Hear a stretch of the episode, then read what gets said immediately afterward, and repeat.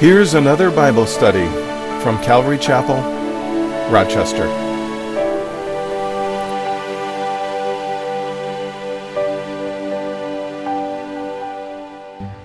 We are in Acts this morning. Uh, if you want to turn your Bibles to Acts chapter 1. And I, this is actually a two part uh, message. Last week, um, I called Acts, and we only did the first 11 verses, and I called it the unfinished volume.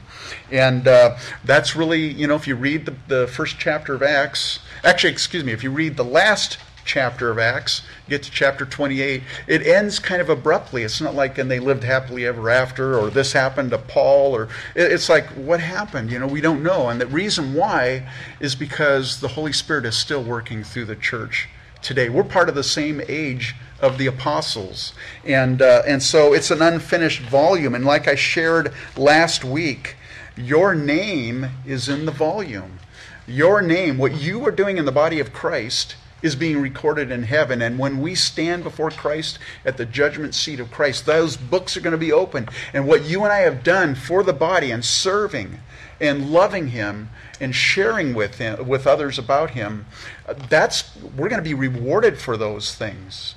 And I, you know, I, have I've said this many times before, but you know, I've heard people say, "Well, you know, I don't need any reward; just heaven's reward enough." But when you get before Jesus, and the Bible says we're going to just throw whatever crowns we got, we're going to just throw them down at His feet. I'm going to want a billion crowns. I want to not stop. I want to. I don't want to run out of crowns to throw at Jesus because He's so worthy of them. And so, yes, you're going to want rewards. And so, Acts is an unfinished volume, and your name is recorded in there. That was last week. This week, we're going to take a little different turn, and we're going to, I call this a Hallmark Sunday. So, you know, get your jammies out, your popcorn, your chocolate, you know, and of course you need a Kleenex box, right? Because the Hallmark stuff. So I'm just kidding. Um, but I did call this a Hallmark Sunday because what we're going to look at this morning are the hallmarks of the first church.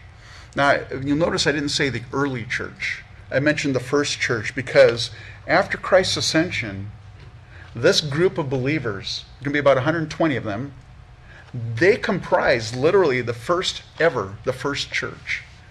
And uh, there's a, a, a, a I don't I don't know if it's a law, but there's a, a principle in interpreting Scripture, and one of the principles is the law of first mention. And so, like, if you go to the book of Genesis and you start reading the things in Genesis, those first time that anything's mentioned in the book of Genesis, it's significant. And so, this first what we're reading in chapter 1 about the church, this first church, it's significant. And so we're going to look at the hallmarks of the first church. Now, what is a hallmark? Well, you probably, guys probably know it's a greeting card company and a movie channel, but it's more than that. Um, this I didn't know, and uh, maybe you, you already know. You guys are smarter than me. But a hallmark is an official mark stamped on gold and silver articles in England to attest their purity. So I guess that's where the word originally came from. But the definition that we are going to be using, it's a distinguishing characteristic, a trait or feature. You can even call it the gold standard. And so we're going to be looking at this interesting traits or features of this first gathering of believers. And we're going to look at hey, are, is the church today like this? Are we doing these things? And so that's what we'll be looking at. Um, a couple hallmarks are actually described in volume one. Last week I mentioned that Luke's gospel is volume one, the book of Acts is volume two. They were both written by Luke.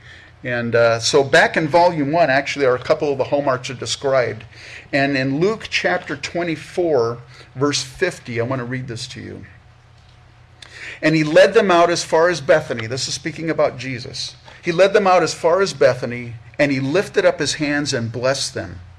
Now it came to pass while he blessed them that he was parted from them and carried up into heaven. And they worshipped him and returned to Jerusalem with great joy. And of course, when we get to the book of Acts, chapter 1, we're kind of reading you know, very similar stuff. But here's the scene that Luke paints in Luke chapter 4, 24, excuse me. Jesus had already ascended to heaven at that point we know that these two angels, or two men in white, we're assuming they're angels.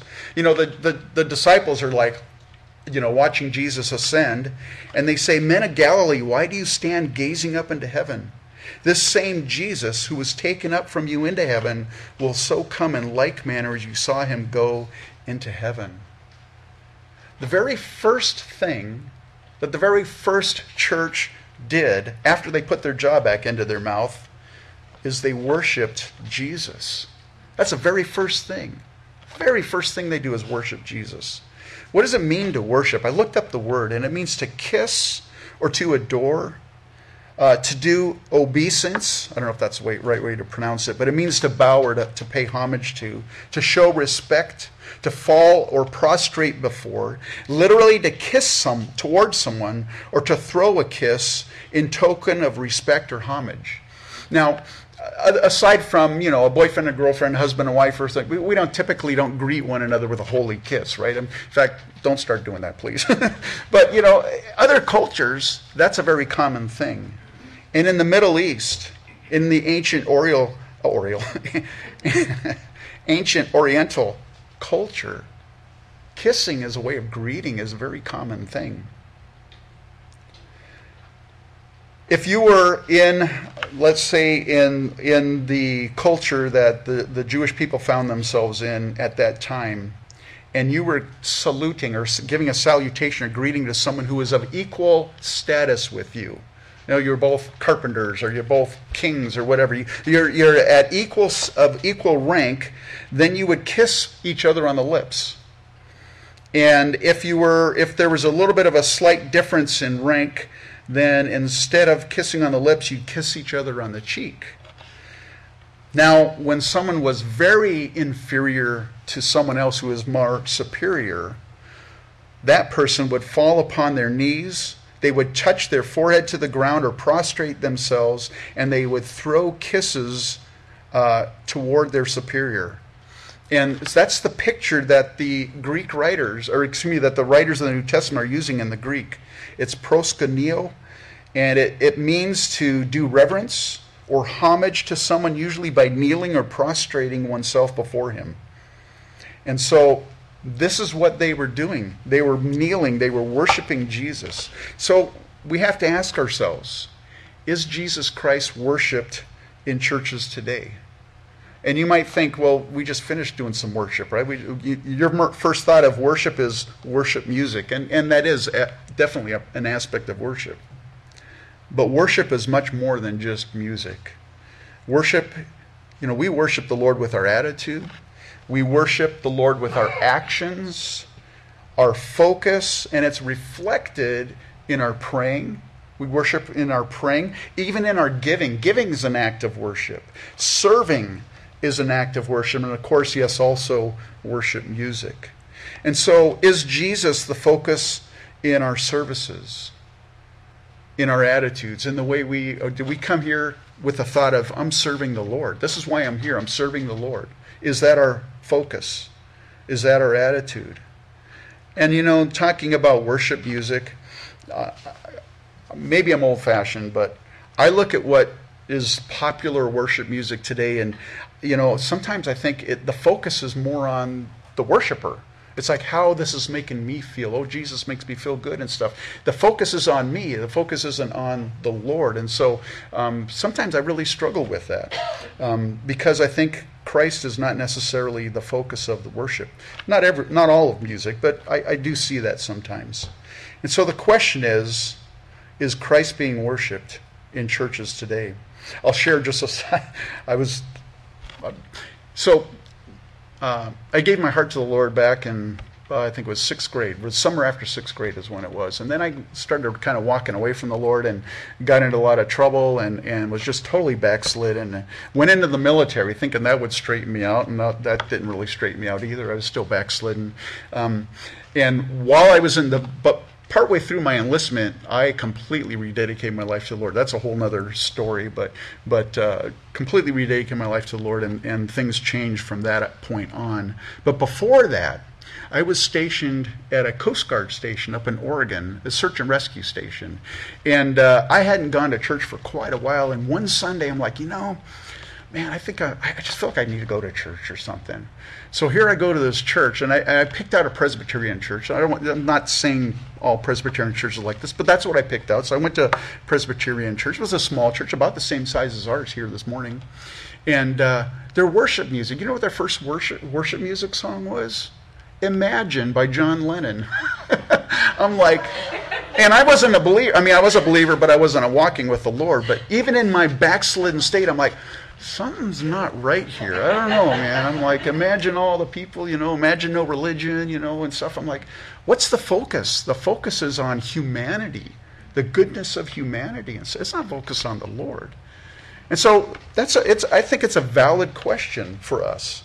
Is Jesus Christ worshipped? That's the very first thing that the church did. In verse 4 of chapter 1 of Acts, it says, And being assembled together with them, he commanded them not to depart from Jerusalem, but to wait for the promise of the Father. So that's verse 4. Skip down to verse 12. And it says, Then they returned to Jerusalem from the mount called Olivet, which is near Jerusalem, a Sabbath day's journey. A Sabbath day's journey. What does that mean? Well, according to tradition, that was it was about three quarters of a mile, and it was what they thought was the distance between the camp of the Israelites and the tabernacle. So that's what they considered a ta- uh, Sabbath day journey. So the second hallmark that I see here of the first church is that they are obedient to Christ's command. Because Jesus had told them, don't leave Jerusalem, but wait for the promise of the Father. And what's the next thing we see them doing? They're going to Jerusalem. They're obeying the Lord. They went back to Jerusalem and they waited for the promise of the Father. But it's not just obedience. Oh, yeah, we got to go back to Jerusalem. That's where Jesus told us to go in Luke chapter 24, verse 40, 40, 52, excuse me, it says, And they worshiped him, which we talked about earlier, and they returned to Jerusalem with great joy. So it wasn't just like, oh, we got to go back. They were joyful to obey the Lord and go back to Jerusalem. The third hallmark I see is joy. What gave them joy? I think it's what they were told in verse 11. This same Jesus who was taken up from you into heaven will so come in like manner as you saw him go into heaven. They're like, he's coming back. It could even be later this afternoon. He's coming back. And so I think they were just filled with joy. Listen, you and I as believers, now I, you know, I'll be honest with you. I go through difficult situations in my life. I go through troubles in my life. There are times when I'm very sad or very hurt or, or disappointed or angry or whatever, and I have those emotions. But I don't stay in those emotions. You know, I can live my life as a Christian because Jesus doesn't force you to. I can live my life as a Christian moping all the time. I remember one friend of mine. I mean, I love the I love the brother in the Lord, but every time I say, "Hey, how are you doing?" Oh man, you know, and it's like Eeyore. You know, he's a Christian Eeyore. Everything was negative. You can live your life as a Christian moping, or griping and complaining, or fighting, or regretting. I knew a believer, an older gentleman, loved the Lord. He was a very bad sinner before he gave his heart to the Lord. And all what he did, whenever I talked to him, all what he did was he regretted how he lived his life before.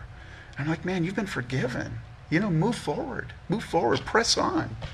Anyways, you can live your life even regretting or maybe longing for what the Lord hasn't allowed you to do or what, you know, you know, you're still in this situation, whatever it is, you can fill in the blank and you're longing for another situation. You can you can be in that situation or mourning. There is a time to mourn. Mourning is appropriate. It's not, it's not like we can't mourn because we're believers. No, mourning is appropriate. But don't stay in that place. You can live your life in those ways, or like these first believers, they fixed their hope on Christ's return in the coming kingdom. You know, we of all people should be the most joyful on this planet because we have a future, we have a hope, we have a home waiting for us. I like what David said in Psalm 51, verse 12 Restore to me the joy of your salvation. And I want to encourage you this morning. If you're bummed out this morning, and again, we have legitimate reasons to be bummed out from time to time. But just remember, man, heaven is your home. This place isn't your home. Heaven is your home. Jesus is coming back, and yes, it could even be today. It could even be today. Listen, joyful Christianity is contagious and it's attractive. You know, uh, sour lemon Christianity, great, you know, angry Christianity, it's attractive too, and con- or no, it's not attractive. It's contagious too, but it's like people are like, man, I don't want to catch what those guys caught because man, it's that's bad. You know, I don't want that. You know, and they avoid us because of that. So joyful Christianity. So the second thing, they worship the Lord, and then we see that they're joyful and they were obedient to the Lord's commands. Now, this fourth hallmark that I see, it's a little bit subtle. It's not super obvious, but hopefully when we go through it, you'll understand what I'm getting at. Back in Luke chapter 24, verse 52 and 53, it says, And they worshiped him and returned to Jerusalem with great joy and were continually in the temple praising and blessing God. They were continually in the temple. You might think, wait a minute, Jesus is the fulfillment of the law. Why are they going back to the temple where all this stuff was taking place? You know, they've been set free from that. You see, this, what's taking place here, I think, is kind of foreign to our culture here in the United States. Because in the United States, the, the civic life and our religious life they're pretty much separate, right? You can, you, you, know, there's a lot of people that don't go to church, and they're, you know, part of part of our culture. In other cultures, religion and Christian, or not Christianity, but religion and the civic life are melded together. You, you, it's hard to separate. I'll give you a perfect example. We had a gentleman here from Iran that was visiting for a while, and I remember talking to him. I said, "So, are you Muslim?" And he said to me, and it kind of blew me away, but he said to me, he goes, everyone that's born in Iran is Muslim. because that's the culture. It's melded together. In Afghanistan today, I don't know if you read an article a week or two ago, you know, the, the Taliban, they're now in control of the, of the nation. And people that might not be very, uh, they might be secular Muslims right now. You know what they're doing? They're putting bumper stickers on their car with Quranic verses all over the place because the Taliban, they don't want to be pulled over by the Taliban. So they're trying to look like good Muslims. So they got all these Muslim, uh, Muslim bumper stickers on their cars. It's even in the Bible. In John chapter 9, we read that the Jews had agreed together, the, the leaders of the synagogue and of the temple, that if anyone confessed that Jesus was the Christ, they'd be put out of the synagogue. And you might say, big deal, you know, they're out of the synagogue. Well, what that meant, it not only meant that you couldn't worship the Lord in, in, in the temple or in the synagogue, but it also meant that now you were a marked person in the marketplace. Now you'd be someone who'd be shunned in the marketplace and in social gatherings. You'd be like, man, I don't want to. I don't want to be identified with that person because then I might get kicked out too. That's how infused it was. So we have this situation where Christ has ascended, ascended to heaven. The, the, the disciples, they, they know and they believe Jesus is the Messiah. And they're going back to the temple, continually praising and blessing God. What is the hallmark that I'm referring to? And this is what I see in, in this passage of Scripture is that they remained in their culture and were witnesses to it. And I think it's a key thing. You know, they didn't form this holy huddle. Now, we did, are going to talk about the fact that they are gathered in an upper room, but they didn't like sequester themselves. They weren't in a holy huddle separate from everyone while they waited for the promise of the Father. Now, they did do that right after Christ's crucifixion. They huddled and they were in hiding at that point. But after the resurrection, man, everything changed. Jesus is alive, you know, and he is who he said he is. And, and uh, that changed everything. They continued to be a part of their society. Of course, they had a different outlook. Of course, the worship would have been different for them at this point. But they were witnesses where they were. You know, that reminds me in Mark chapter 5 when Jesus is crossing the Red Sea, uh, Sea of Galilee, excuse me, and he gets to the area of the Gadarenes, and he starts ministering there, and there's a guy who's demon possessed, and you know the story. Um, It says in Mark 5, verse 18, and when he got into the boat, okay, so Jesus delivered the demons out of the legion of demons out of this man, right? He's in his right mind finally. And then it says here, when he got into the boat, this is Jesus, he's getting ready to go back across the Sea of Galilee. He who had been demon possessed begged him that he might be with him. However, Jesus did not permit him, but said to him, Go to your home, uh, go home to your friends, and tell them what great things the Lord has done for you and, for, and how he has had compassion on you. Jesus said, Hey, yeah, it'd probably be great to be with Jesus, but he said, You know what? Go back. Be a witness where you are, where you're planted. Go back. And, uh, you know, I'll be honest with you. There are times when a separation from friends and family's influence is warranted, especially if like you're dealing with alcohol or drug abuse and stuff, and these people keep dragging you into it. There is a time and a place to be separate, to move, to get out of that situation. Typically, though, if you're born again and you're on fire and you're in love with the Lord, man, it's gonna it's gonna kind of create a natural separation because they're gonna think you're weird and they don't want to be around you anyways. You know that happened in my situation, but um, but you know often the Lord wants us to be witnesses where He plants us, even if it's for a season. And that was the situation with the apostles. For a season, they were going to be witnesses there in Jerusalem. Well, look at verse 13, Acts chapter 1. And when they had entered, this is speaking of Jerusalem, when they had entered, they went into the upper room where they were staying. Peter, James, John, and Andrew, Philip and Thomas, Bartholomew and Matthew, James the son of Alphaeus, and Simon the Zealot, and Judas the son of James. Almost every house in Jerusalem had an upper room. Most homes did, especially if you were wealthy or you were prominent.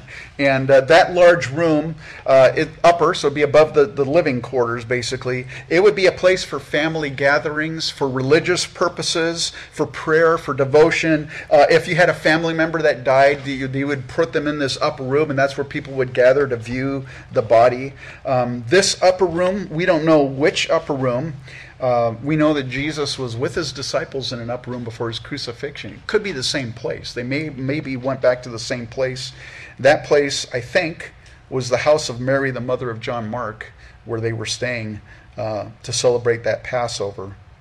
But in any event, whatever, we don't know, someone provided a room, a place for them to stay. The fifth hallmark that I see here is that they were gathered together. They're all gathered together and they're staying together. Now, if you read the different appearances when Christ appeared to the to the disciples after his resurrection, sometimes they're not all together. Thomas was a guy who was really hit and miss in his attendance, you know, um, but he's there now. Peter, who denied Christ, remember he was all boastful, man. If all these guys deny you, I never will, and then he denies Christ. He's there. You know, if anybody, he may be like afraid to be around, or not afraid, but feel ashamed to be around him. He's there. The only one who's absent is Judas. And there are others gathered besides the 12. In fact, we're told that there's about 120 people. And like I said, this is the first gathering of the church. They didn't have any Zoom meetings. Now, of course, you know, it wasn't invented then, but here they are, all physically together. The point I wanted to make with this you are responsible. I am responsible for my own Christian growth and maturity. So are you you know, I, I can't do anything for you to help you mature in Christ or to develop your relationship with Christ. You're responsible for your own personal maturity as a believer. However, we did not become members of a body to be isolated from one another. I mean, this last few years, man, that was a struggle. And, and for good reason. I mean, I understand, I understand, you know, the situation, but that was hard. That was hard. Listen, a body, a body part not connected to the body is going to die. It, it, it won't survive. And I think it's same thing is true spiritually. We need to be in fellowship. We need to be encouraging one another. We need to be praying for one another, lifting each other's burdens, and exercising our spiritual gifts because we all have different gifts that we've been given. They're for the edification of the body. They're not for you to just like, oh, I've got this gift and look at me, I'm more spiritual than everybody else. No. The whole purpose for the gifts is to this body, is to encourage this body, to edify this body. So it's important that we gather together. In fact, that's what the writer in Hebrews says. Hebrews 10:23 Let us hold fast the confession of our hope without wavering. For he who promises faithful and let us consider one another in order to stir up love and good works not forsaking the assembling of ourselves together as is the manner of some but exhorting one another and so much more as you see the day approaching. The day is approaching folks. It's so much more important that we are involved in each other's lives. The sixth thing I see is prayer and supplication. Prayer was a major component of their gathering. It wasn't like, you know, they had their gathering, their potluck and whatever, and then they had a little prayer thing at the end. Prayer was a major component of the early church. The first church was a praying church. And notice that they continued in prayer and supplication. I was thinking about it. What, what were they praying for? Don't you, don't you wonder what were they praying for? I mean, think about it. Sometimes when when I'm praying, I'm like, Lord, show me what I should do. You know, show me your will and stuff. Think about it. The Lord had already told them what he was gonna what he wanted them to do. He told them what they would doing what they would be doing. They'd be witnesses for him. He told them where they would be doing it. They'd be in Judea, or excuse me, Jerusalem, Judea, Samaria, and the ends of the earth. He told them that he was going to baptize them with the Holy Spirit in, and he even told them when, in a very short while, which turned out to be, I think, something like 10 days or something like that. We're not told what, what specifically they prayed for, but you know what we're told? Is how they prayed. That's the key. How did they pray with one accord? Now, that doesn't mean that they all gathered into Peter's Honda for a prayer meeting. You know, it's, I know, it's lame. It's lame, I'm sorry. what does one accord mean? It means with the same mind or spirit or with the same passion. They all had the same passion. Jesus said this in Matthew 18, verse 19. Again, I say to you that if two of you agree on earth concerning anything that they ask, it will be done for them by my Father in heaven. That word agree is a word uh, symphoneo, and it, it's where we get the word symphony. So think about that. When you agree together, it's like a symphony. Corporate prayer with one accord is a spiritual sympathy, sympathy, symphony. And each one of us, as we're praying, it's our instrument that we're off, we're raising up to the Lord. And together, it's like music in the Lord's ears. That's what corporate prayer is. Prayer aligns my heart with the heart of the Lord. If I'm praying according to God's will and His heart, it pleases the Lord, it blesses the Lord, and it glorifies Him. He's worshiped through prayer. And so we see this, man, they were they were united with one accord in prayer and they continued in it. The next thing that I see, I think it's to me it's fascinating, was that compared to before the resurrection, now we see humility. We see it in spades in chapter 1. Remember before they were trying, they were always arguing who's the greatest. Or, Lord, can I sit next to you when you're in your kingdom, you know? And they were always trying to compete with one another. Who was the best? Who was more important? They were jealous. Peter was jealous of John when Peter, when the Lord said, you know, basically told Peter how he was going to end his life, or his life was going to end. And John's like, or Peter's like, well, what about that guy? He said, don't worry about him. Worry about yourself. I'm paraphrasing. You won't find that if you look it up in a word thing, but understand. There's no competing, there's no posturing, there's no jealousy. You know what? Christ has risen from the dead and he's coming back. That was their heart. Just, all, all, that other stuff just it doesn't really matter. It just it, that's not our focus. Christ is returning. Even before the resurrection, Jesus' physical brothers, who've been his half brothers, they doubted that he was the Messiah. You can read it throughout the Gospels. And they derided him. But now we see after the resurrection, man, they're now gathered with the believers as believers. In fact, two of them we know by name, James and Jude, they wrote books in the New Testament.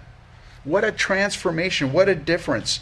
And, and here's a big thing there were no celebrities in the first church. Think about that. Nobody's a celebrity.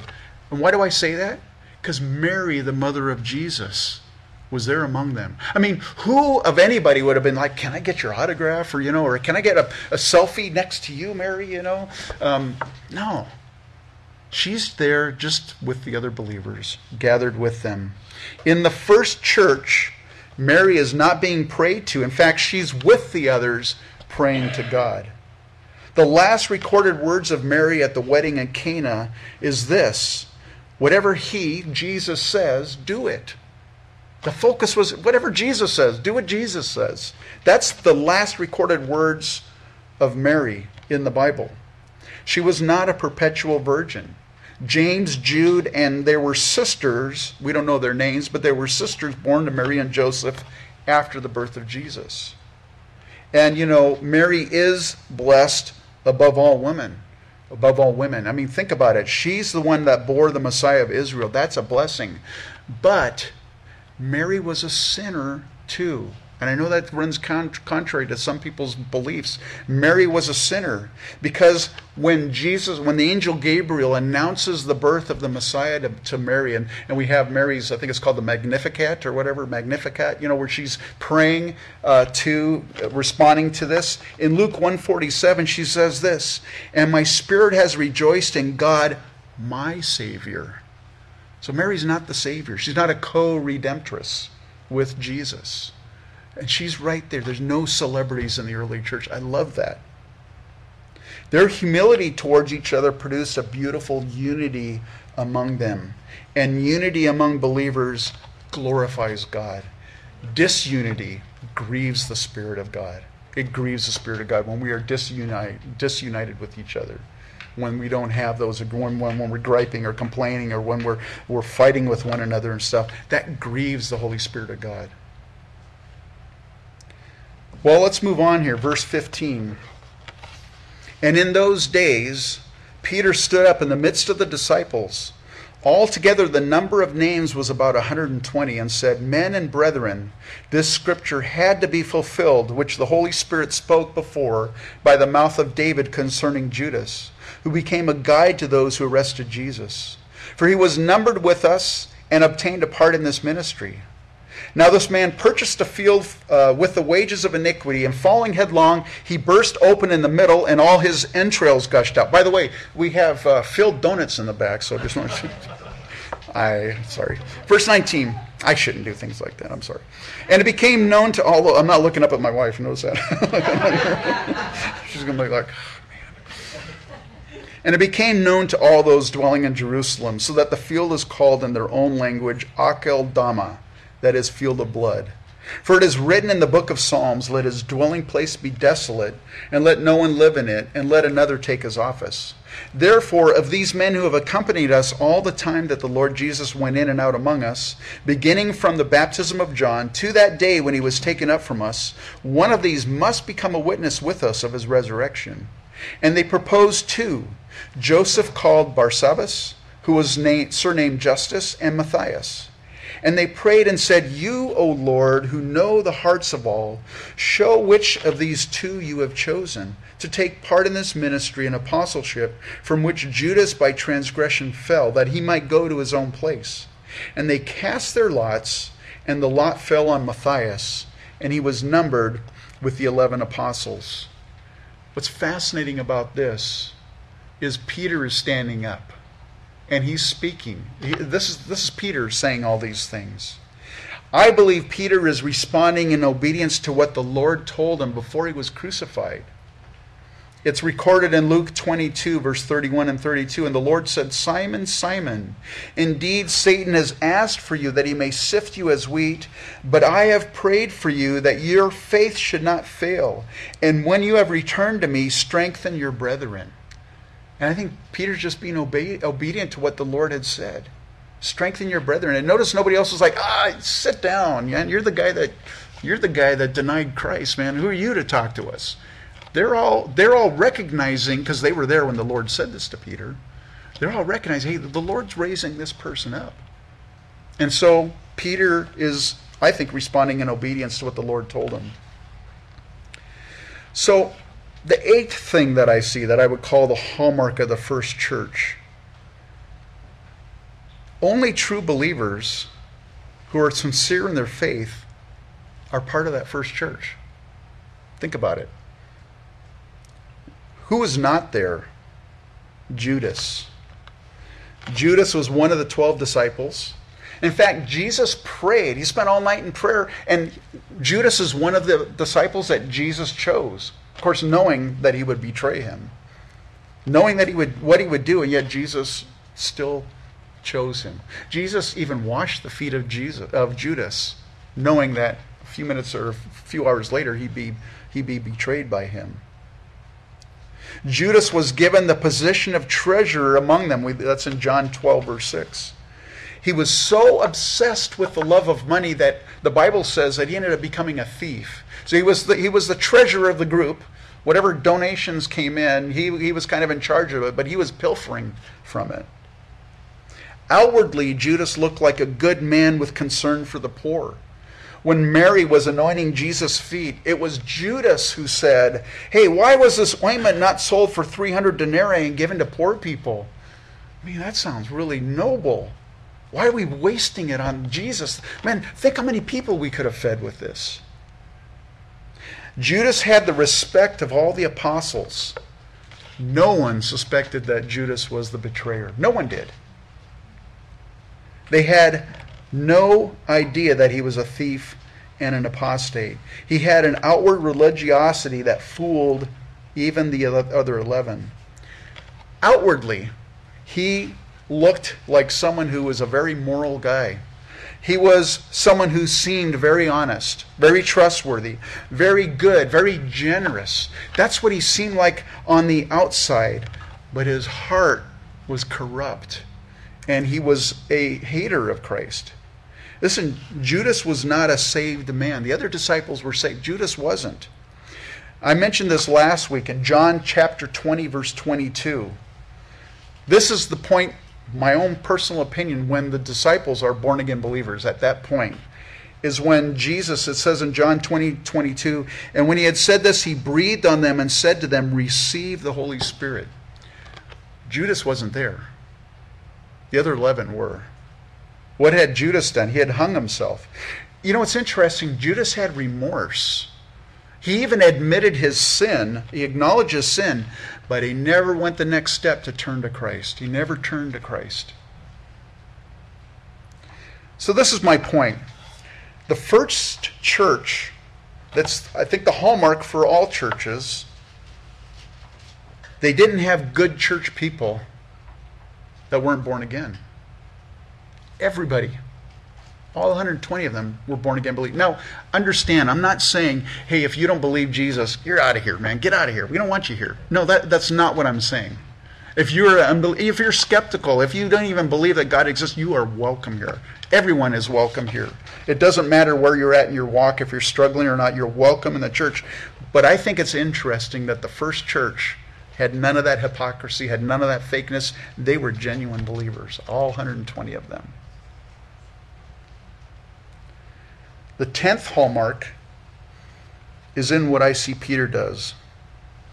Now, he's taking the lead here, I think, in obedience to what Jesus said.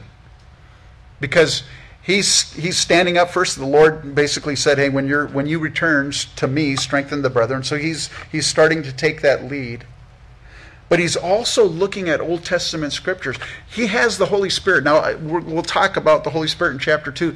He has the Holy Spirit inside of him at this point. And he's able, the, the Bible says that Jesus opened their eyes to understand scriptures. So now he's able to discern, he's reading, he's reading the Old Testament scriptures, and he recognizes the prophecies concerning Judas. He's reading and goes, oh man, that's Judas. That was the guy that we, you know, were right alongside. And what does he do then? He applies those scriptures that he's just read to their present situation. And he tells them, hey guys, this is what the Bible says. We need to do this. We need, we need to choose another disciple. We need to choose another witness with us. Now, You can go to different commentaries and get different conclusions. And some commentators will look at this passage of Scripture and they'll say, yeah, man, there's Peter again. Foot and mouth, you know, impetuous Peter. He's just he's just running ahead of the Lord. And some people say that, and maybe you believe that too. That's fine. It's not a salvation thing or anything like this. Some people think that Peter, as usual, is just acting impulsively instead of waiting.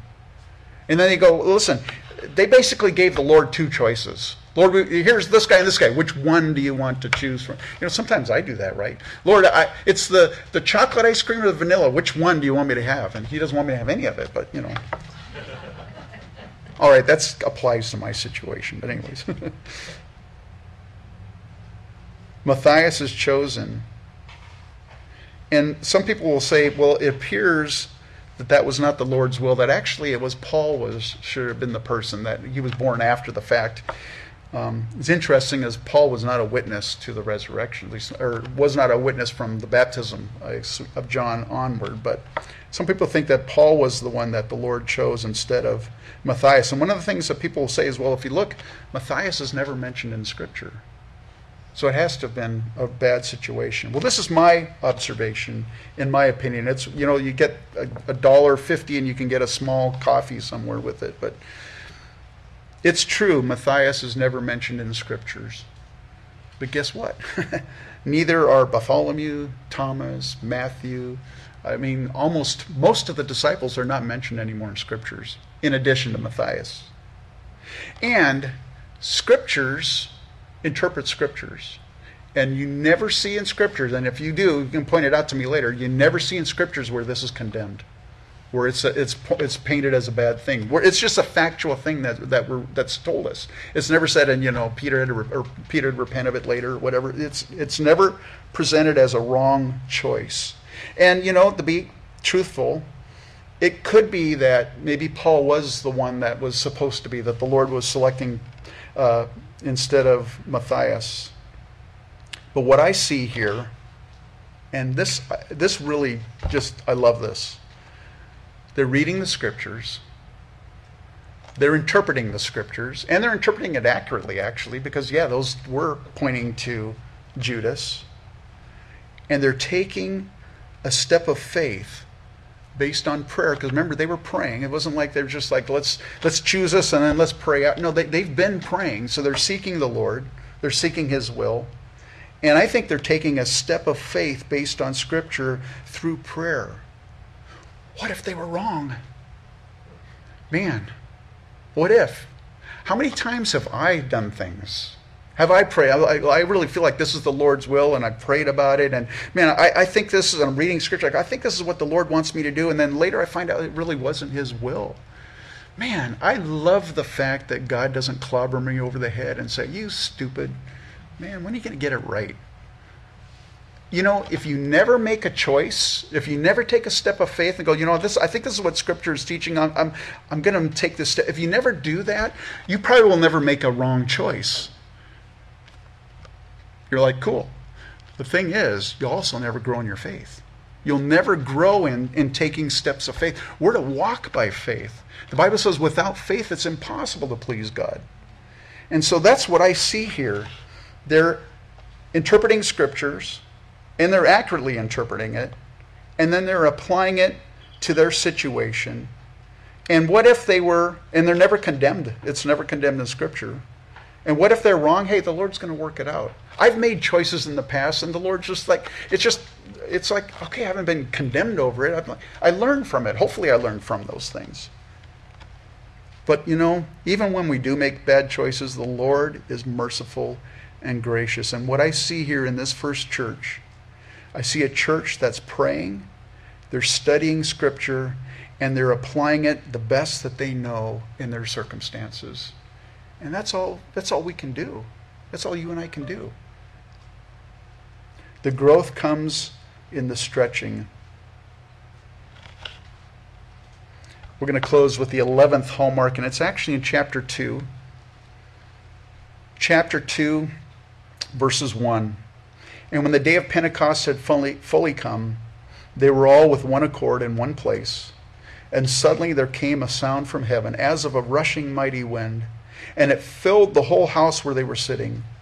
Then there appeared to them divided tongues as of fire, and one sat upon each of them, and they were all filled with the Holy Spirit and began to speak with other tongues as the Spirit gave them utterance. And this is the last hallmark we're going to look at this morning. The church was filled with the Holy Spirit. Man, well, how bad we need that today. The church was filled with the Holy Spirit. We're going to talk much more about that as we're looking going into chapter 2 next week. But you know, looking back at all these things we discussed, and you know, and we could say, okay, does this apply to Calvary Chapel, Rochester? And you know, we can critique it, and, and we should, we we should. In fact, I was doing that this week. Lord, does, or uh, am I as a pastor doing this with our church? But it applies to us individually as well. It's not just me. It's not all on me. It's on you too. Are you are you doing the steps of the first church, the first Christian? Is, are those your hallmarks? Let's go ahead and go, Lord, in prayer. I'll have the worship team come on up.